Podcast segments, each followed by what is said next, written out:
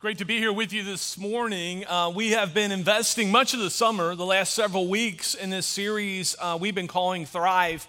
And of course, it comes out of uh, this whole understanding that during this unprecedented time, uh, you know, that, that there has been many a time where I'm sure you have felt I'm surviving, and that's a good thing, right?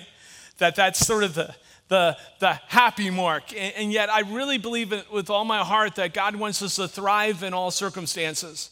And so we've been investing over the past several weeks uh, just on different steps that we can take that allow us to position ourselves in a place where God can help us thrive, even in difficult times. And so we're going to wrap up this series looking at the word growth. Growth. Growth uh, speaks uh, about becoming. And for the believer, it's becoming who we already are in Christ. That when we say yes to Jesus, that our position changes. Uh, we become his child.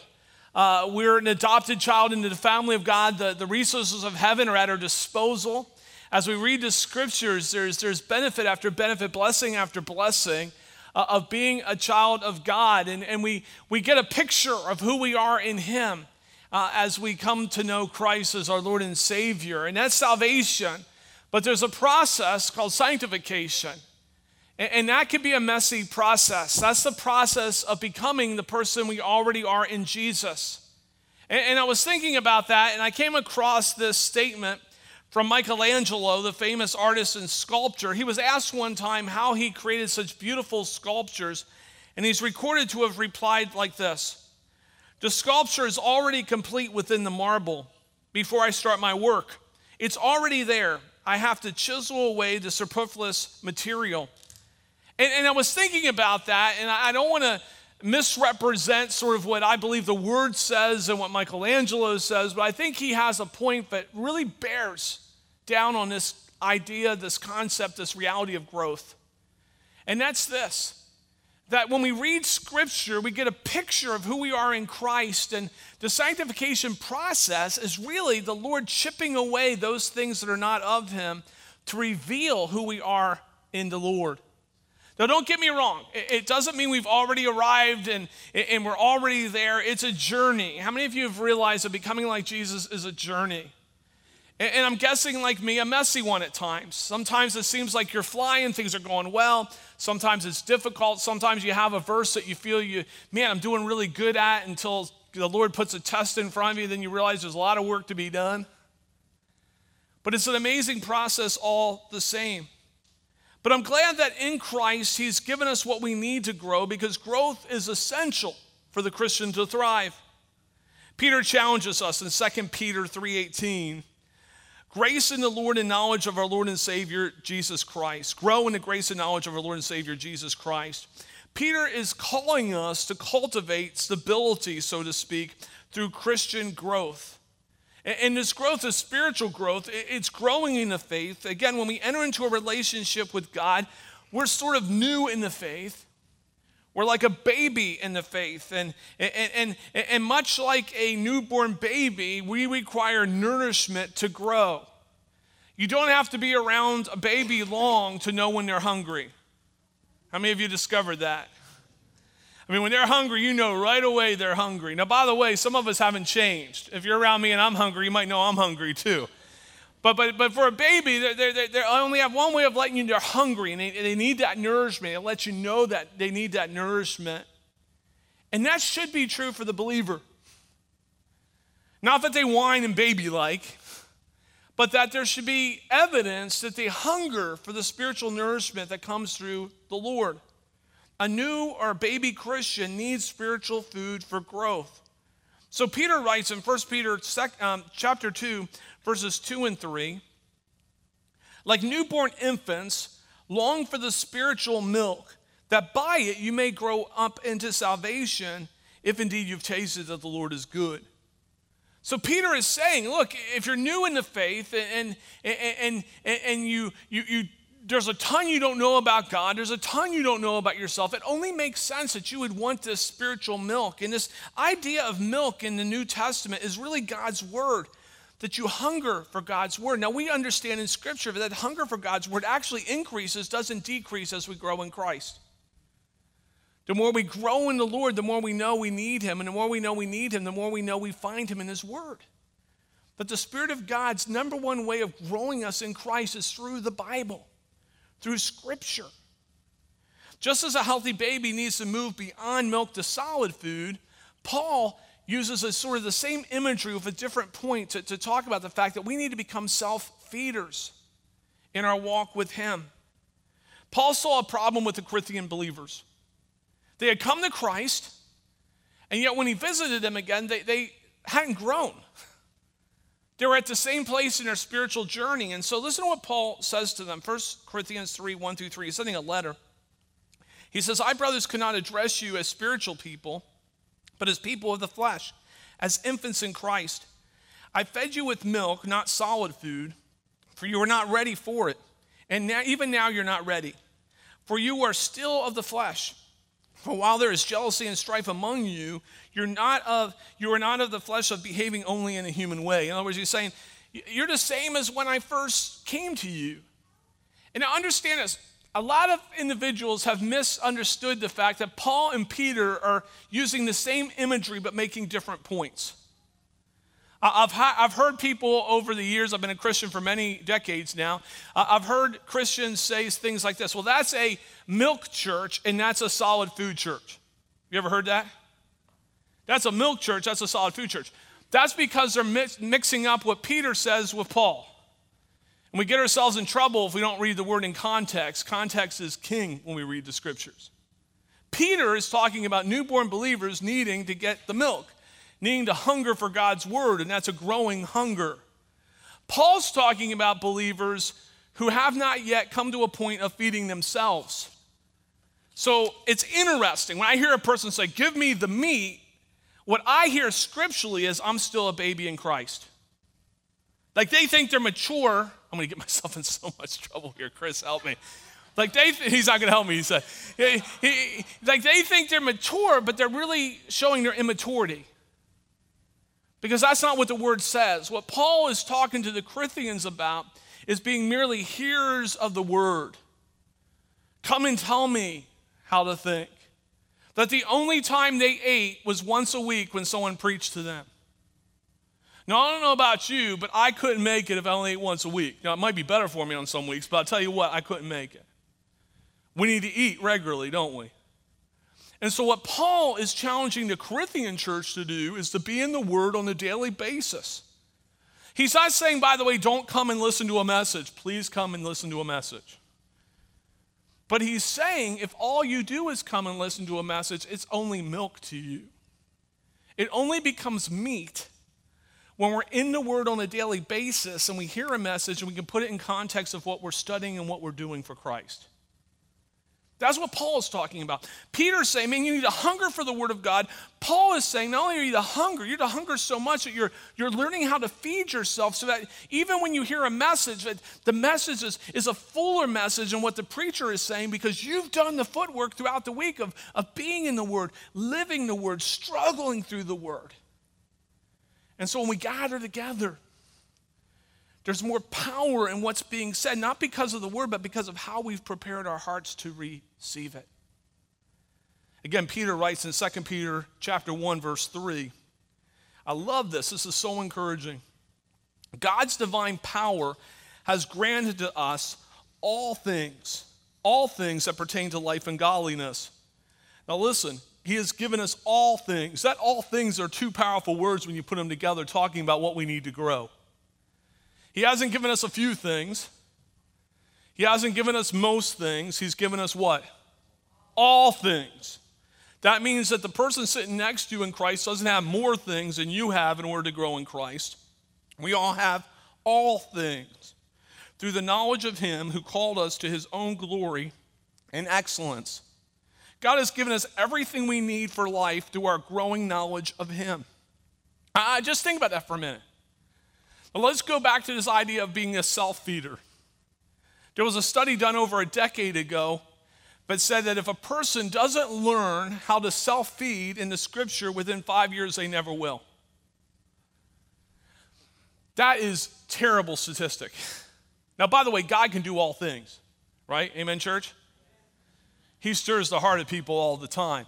But more times than not, what they found through the survey is if you've sort of come to Christ and, and aren't in the Word, aren't in a one on one discipleship group, we're going to talk about in a minute, not in a small, you're not doing those things that nourish growth in Christ, but your chance of engaging in them really drastically almost goes down to zero after five years. Now, that's scary. Uh, but there is hope. I have a friend who, who I've been uh, doing one on one discipleship with for a long time, and he said to me something really interesting not long ago. He wouldn't mind me sharing it with you. But he said, For 17 years, I hadn't had a relationship like this. For 17 years. So he's way past the five, right? He said, But God has just stirred something in me through studying the word with another believer. Praise God. Praise God. There's something powerful about being in the Word and, and allowing the Word of God to form us. The Spirit of God uses the Word of God we know, not the Word of God we don't know, to make us like Jesus. Peter goes on in verses 4 through 11. It's sort of a lengthy passage, but I think it's worth us looking at because it talks about putting other qualities upon our faith. And that doesn't mean our faith isn't enough to bring us to Christ because we know through Scripture that a relationship with Jesus is from faith from beginning to end. It's always based on faith, faith in Jesus. But what he's talking about is faith isn't lazy. Faith is, is an active word, it's trust, it, it, it's, it's following the Lord's leadership. And so this is what he writes. Look at verse 4, and we'll read down to verse 11. By which he has granted to us his precious and very great promises, so that through them you may become partakers of the divine nature having escaped from the corruption that is in the world because of sinful desire. For this very reason, make every effort to supplement your faith with virtue, and virtue with knowledge, and knowledge with self control, and self control with steadfastness, and steadfastness with godliness, and godliness with brother affection, and brotherly affection with love. Verse 8. For if these qualities are yours and are increasing, they keep you from being ineffective or unfruitful in the knowledge of our Lord Jesus Christ. For whoever lacks these qualities is, is so nearsighted that he's blind, having forgotten that he was cleansed from his former sins. Therefore, brothers, be all the more diligent to confirm your calling and election, for if you practice these qualities, you will never fail. For in this way, there will be richly provided for you an entrance into the eternal kingdom of our Lord and Savior Jesus Christ. Now, that's a mouthful. There's a lot there. But really, what, what Peter is saying, and the reason I think it's worth us looking at that passage is as we grow in Christ, there are things that, that we put upon ourselves, maybe better spoken. There are things within cooperation with the Holy Spirit that God Himself places upon us as we walk with Him. You, you've probably heard me say this before, and it's just worth eventually, I do not think I'm the most patient person I know. As a matter of fact, I know I'm not. I know many more patient people than I am. But if I look back on my life, I'm a lot more patient than I've ever been. Like, patience is a work God does on me on a daily basis. Now, how has God made me patient?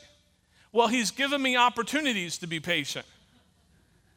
Like, He didn't just sort of wave the, the, the spiritual wand over me, and all of a sudden I woke up and said, Man, I am so patient. No, no, He said, Craig, I heard your prayer, and I actually prayed a dangerous prayer. God, make me more patient. And I said, Good. Today I'm going to put you in a situation where you need to be patient. And I didn't do real well. And I said, Lord, I need more of you and less of me. He said, Good. I'm going to put that to the test. And the next day, he put me in another situation where I need to be patient. I am much more patient because of that. But it's messy. Come on, church. It's messy. But you know what my encouragement is? is that I'm already accepted by God. I'm not doing it to be accepted, I'm doing it to become more like Him. There's a big difference. I, when I get discouraged, I remind myself that no, I'm already accepted by Jesus, and He's going to finish the work, but He's going to do it when I see Him face to face. There's a journey this side of heaven. And I don't know where you are, but, but sometimes when things just don't come natural to me, I sort of put them down. I own a guitar. I got a guitar when I was 23, 24, I think it was. And, and, and I got it. It was a nice guitar. Matter of fact, it's still a very beautiful guitar. And, I started to play, and I realized I wasn't really good at it at first. Now, some people up on the stage were in the same situation at one time, and you know what they did? They practiced and they practiced and they got good. Do you know what I did? I put it in the closet. And, and there's times where I go, I really wish I could play the guitar. and I just feel the Spirit go, then you're going to have to practice. And I go, well, I don't want to play that bad. right? But there's things like patience and love and forgiveness that I can't have the closet mentality about. Because it's going to hurt me, it's going to hurt others, and, and I want to be more.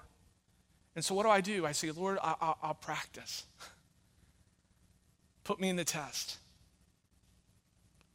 Put me in the Word so I can learn more about you and myself and what it means to, to possess these things. And by the power of your Spirit, lead me and guide me. I can't do this without you. In, other words, some of us give up. Like, like, like we realized we weren't being loving, and, and, and, and what do we do? We, we say, Lord, make us loving. And we thought just instantly we were going to be loving, right? And then we were tested, we weren't loving, and we put that loving, we just put in the closet. And then we sit years later and go, man, I just wish I was loving, more loving. And The Lord says, we're going to have to put it to practice. You see, man, I, I wish I was more patient with people. You know where I'm going with that, right? So he puts someone in the cubicle next to you if it's the most annoying person in the world. And he goes, Let's learn patience. And you go, well, I didn't mean I need that much patience. that's, what, that's what God does in us. But he gives us victories in that. I mean, you've heard me say this before, and it's so true. I'm not what I ought to be, but I thank God I'm not what I used to be. I mean, I'm a work in progress, and there are victories in my life, and there's still some struggles where I'm like, Lord, I just, I want to be more. And he says, you know what? I've given you all things. I've given you all things. Pray. Put self control on. Put knowledge. Trust me in this. God's grace is that Christ is the source of godly living. That when we said yes to Jesus, He didn't go, Great, now figure it out and I'll see you when you die. But we sometimes live like that, don't we? Don't we? I mean, sometimes when we live like we're powerless, and yet all things have been given to us. Have you ever said, I don't have the strength? If you're a believer, you do. No, I don't, you say. No, you do. All things. Oh, Lord, I can't make it through this. Well, they're going to have trouble in the world, Jesus said, but don't worry, I have overcome the world. Is there a trouble that we can't go through with Jesus Christ if you're a believer? Come on, church. Let me help you out. The answer is no. Because why? He's given us all things. We just need to learn to appropriate it, to walk in it. Again, it's not the hearing of the word alone, it's the doing of the word that makes it a reality in our life. It's not just reading the scriptures, it's, it's allowing the scriptures to, to become a part of us. As we seek to master the word, the word masters us. And we have to approach it humbly, but confidently. And say, Lord, I know you've given me all things. Help me sort of become who I already am in you. Help me grow. Help me move beyond surviving to thriving. Jesus said in John 10 10, I didn't come to steal and kill and destroy. Is that not the picture of God from the world?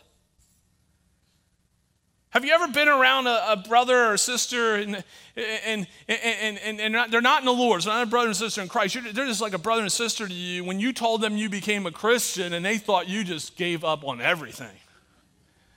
Like, why would you go ahead and do that? You're not going to have any fun anymore. Well, Jesus didn't come to kill and destroy. He came to give life and give it what? Abundantly. And only when you're in Christ do you realize that. That all the fake counterfeits of the world don't bring joy, they bring heartache. Only the things of God bring joy. That being a, a, a believer, it, it brings a thriving to our life that we can't have without Him. That's why growth isn't a matter of years in Jesus, it's a matter of commitment. I've known people who have been Christians many, many, many years and are still babies in Christ. Like they may even know the word, but they're still babies in Christ. They haven't really been applying it. They haven't allowed the Lord to work it through them. They haven't done life with other people. And then I know some people have been Christians for a very short period of time and they have grown in leaps and bounds.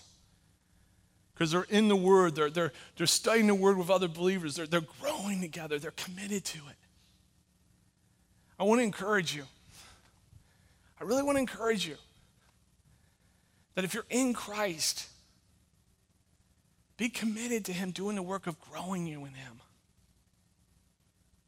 Do the work of you growing in Him. I really think the enemy through COVID, I don't mean he brought it, I'm not going to get all that theological stuff on that. We could be here for days and never come to a conclusion. But I really think through COVID, I think he looked at the American church and thought, I got it now. The campus is closed, the church is closed. And what he didn't realize is like the church isn't a campus. Come on, church. And all he did was take the church that was happening on a campus, the service, and put it all across our region and parts of the world. Like the first week we went online, I was like, oh Lord, how's this going to work? I mean, I didn't know. How many of you guys think it took faith when we made that decision? it was before the government said we had to. We just thought, this is what God's leading us to do. And we made this decision, and more people tuned in and were a part of that service than the week before. We have more people engaged in service, not on the campus, but through the campus and live stream and, and online than we normally would have had at this point in the summer anyway. And I go, Yay, God, you're such a fool devil. Like he was laughing, and God was like, He who gets the last laugh. That's who God is. Chris decided to do small groups with Zoom, and I didn't know how it was going to work. It took faith to do that, didn't it? And all of a sudden, we had more small groups meeting through Zoom. Like we had two more start up in a time when things were not supposed to. Do you know why? Because God has given us all things in Christ. Like we saw COVID and we still do. We go, man, it's a big deal. And God goes, no, I got it. I got it. But let me teach you what I want to teach you in the midst of it. Let me grow you the way only I can grow you in the midst of it. Let me let my church shine in a way the church can only shine when it's tested. See, there were things I believed about our church body, crosswinds, but I didn't know were true. Had no idea. I thought it was true. And I'm so thankful that I'm right. I was right. By the way, I like to be right. How many of you like to be right? See, I believe that our church was, was financially faithful to God no matter what. You know what we found through COVID? Our church is financially faithful to God no matter what. I really believed, uh, by and large, at Crosswinds that our people really did understand this message of growth and that they were going to find any way they could in order to continue to grow. I probably didn't need that anyway. And you know what we found out? People grew. They were part of small groups, they were part of one on one discipleship groups. My one on one group, we, we were on the phone. We were using everything we could to, to connect and make sure we were growing together. Isn't it great, by the way, that we went through COVID in 2020 and not 1920? Come on. Come on. I mean, if we can praise God for anything, it was I had to wear a mask, but I could go in Walmart and get whatever I wanted. And if I didn't go there, I can get online. You couldn't do that in 1920, or if you could in 1920, you historians out there, it wasn't coming quick. We're able to, to do small group together. We're able to do one on one disciples. We're able to pray together. I remember the day, it was, it was still back in March. We didn't understand COVID. We still don't understand it much, but we didn't understand COVID. And a friend needed prayer. And I said, Well, come on over to the church. I was in the church. The church was closed. I couldn't let him in the building. Thank you. I think that might have been important, but I totally left the notes of mine to go anyway. So thank you. And, and he came, and I, he came, it was, it was decent enough weather for him to come outside my window, and I put my hand on his through the window. And we prayed. And I prayed over him, and he prayed over me. Now, by the way, that wasn't my ideal way of praying. But man, God worked. Maybe if we haven't learned something in this, maybe what we have learned is that God is God even when our old ways of doing things can't be done the way they were done. That tradition has power, but when we can't follow through with some of the traditions, God isn't limited by those things. That maybe praying over the phone can still have power. That maybe if we're wearing a mask, whether you believe we should or shouldn't, I don't really care. Maybe just putting on the mask is a way of God saying, Do you love your neighbor as yourself? Like, like here's the thing, and this is going to upset somebody, Chris, please. I know you're not going to help me, but I just, I'm reaching out to you here. Maybe wearing a mask is a way to say to the person who thinks you have to wear a mask, and you're one of those who think you don't, I love you enough to put this on even if I think it's ridiculous. And by the way, anyone in here who thinks they know COVID, you're lying to yourself because our leaders don't understand it. I can find you a scientific person to tell you what you want to believe. But I know what the word says we should be. It doesn't really matter what they do.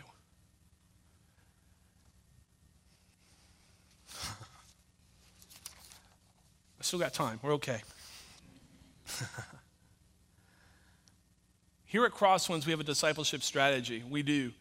We believe it's important that you learn how to, how to grow in Christ on a daily basis. And so I want to offer this to you. Every week you hear us talk about Yes Box. We usually talk about Yes Boxes to those who have just received Christ as the Lord and Savior. But if you've been a Christian for a while and you still don't understand or, or aren't having a vibrant time alone with God on a daily basis, go get a Yes Box today. Because inside of it is a way to help you do that, help you take those first steps. You say, well, if I go get one and I've been around church a whole long time, someone's going to know I haven't been doing that. Well, statistically, half these people haven't been doing it. So you're the one brave enough to go and do it. Go do it. Don't keep what someone thinks about you away from what God knows about you. One on one discipleship. If you haven't been a part of a one on one discipleship relationship, get in a one on one discipleship relationship. It'll change your life. Like I grew through my last one on one discipleship, and I've been a Christian for a long time. I grew. We grew. And now we're going to pour into two others. Get into a small group. We have Zoom small groups, right? You can do a Zoom small group, you can be in person small group. I mean, we're, we're trying to give it so wherever you are on the, on the red, light, green, where, you can be a part of growing. And you say, Well, I don't have time. We make time for the things that are important to us. If becoming a great guitarist was important to me, I would have practiced. but I'll tell you what, growing in Christ is important to me. You make time for the things that are important to you. Meeting with other believers, believers allows us to ask questions, allows us to grow. We grow more in, in circles than we do in rows. Be a part of a ministry team. You say, oh, here it goes, recruitment time. No, no, no. Don't become part of a ministry team because we need you. And by the way, we do need you. The body of Christ is meant to operate when we all use our gifts together. Be a part of a ministry team because you need to be a part of one. Philemon.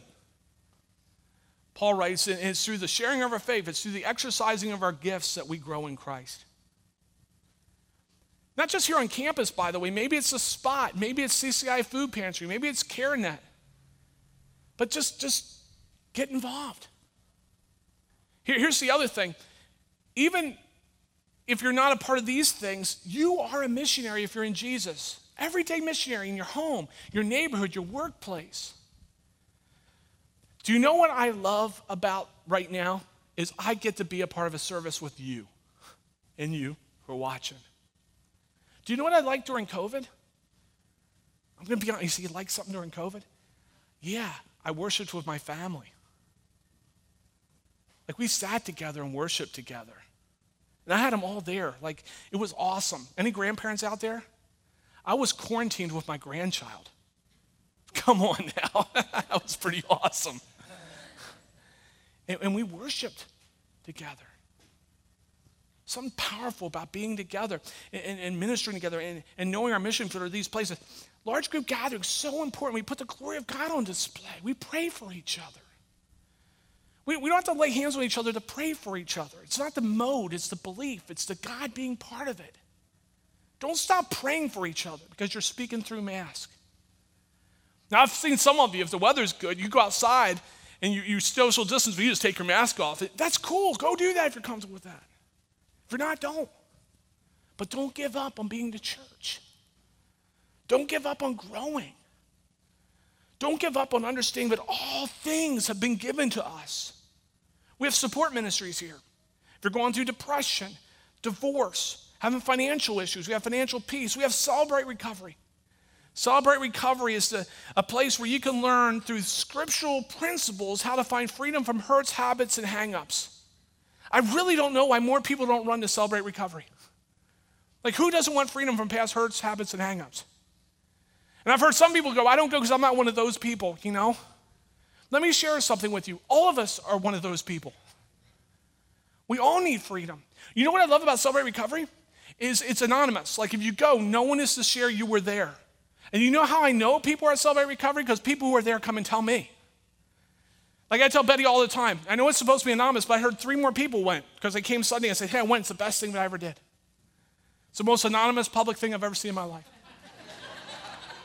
Because God is doing something in them and they're thriving and they can't contain it. Don't let pride keep you if you need freedom from going to celebrate recovery. You won't regret it. Don't let the enemy whisper in your ear, well, you're not that bad. It's not about being that bad, it's wanting to be free. There's freedom in the word and living together in, in the community of faith. So, where's the foundation of Christianity? The milk? It's God's word.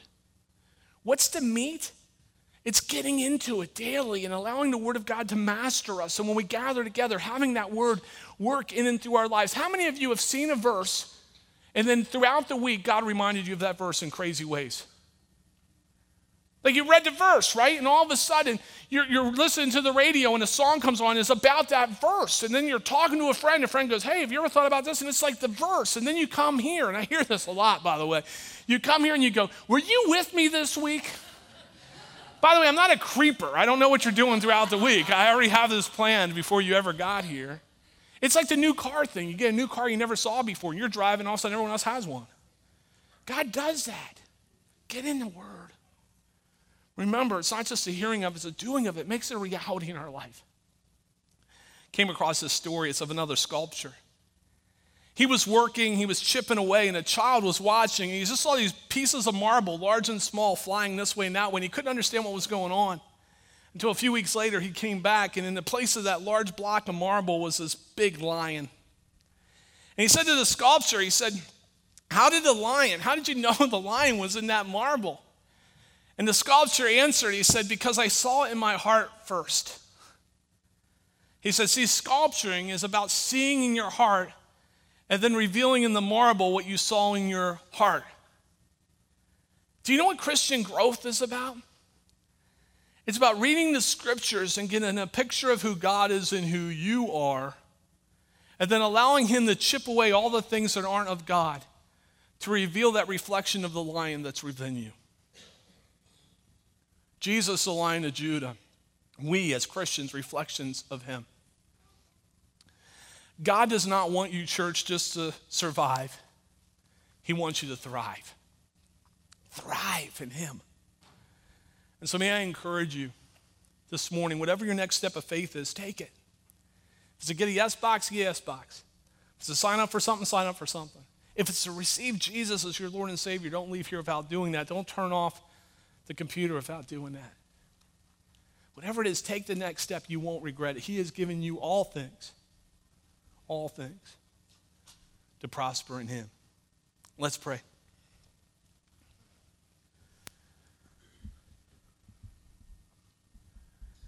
Father God, thank you so much for your profound love.